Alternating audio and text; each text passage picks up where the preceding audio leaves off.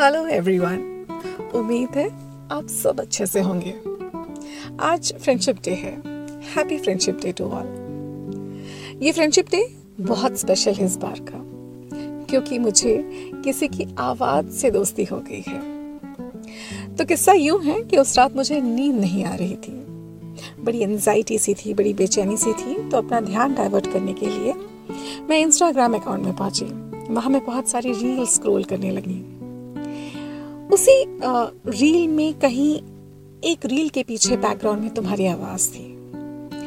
उस आवाज़ को सुन के जो खिंचाव महसूस हुआ कि मैं अपने आप को रोक नहीं पाई और फॉलो करते करते करते मैं उस अकाउंट में पहुंच गई। उस अकाउंट में जब मैं पहुंची और उसके इतने सारे रील्स देखी तो मुझे लगा जैसे मेरे विचारों का रेप्लिका है ये। उसे सुनना इतना अच्छा लग रहा था कि मैं मंत्रमुग्ध हो गई। ऐसा लगा कि जैसे मानो मैं बात कर रही हूँ किसी से, और मुस्कुराने लगी। मुस्कुराती आज भी हूँ जब मैं उसकी आवाज़ सुनती हूँ, तो उसकी आवाज़ में एक अलग ही कशिश है। सो so, जैसे सारे दोस्त एक दूसरे को मोटिवेट करते हैं, एक दूसरे को प्रोत्साहित करते हैं, मुझे भी उस आवाज़ से बहुत मोटिवेशन मिलता है।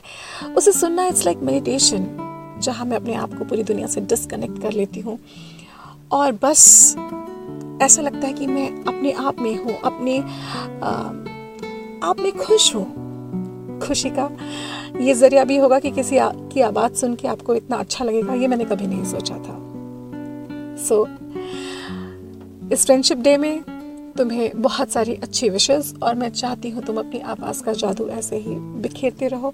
मुझ जैसे बहुत सारे लोग जो तुम्हारी आवाज़ के दीवाने होंगे, उन्हें खुशियाँ देते रहो, उन्हें मोटिवेट करते रहो। So wishing you happy friendship day once again.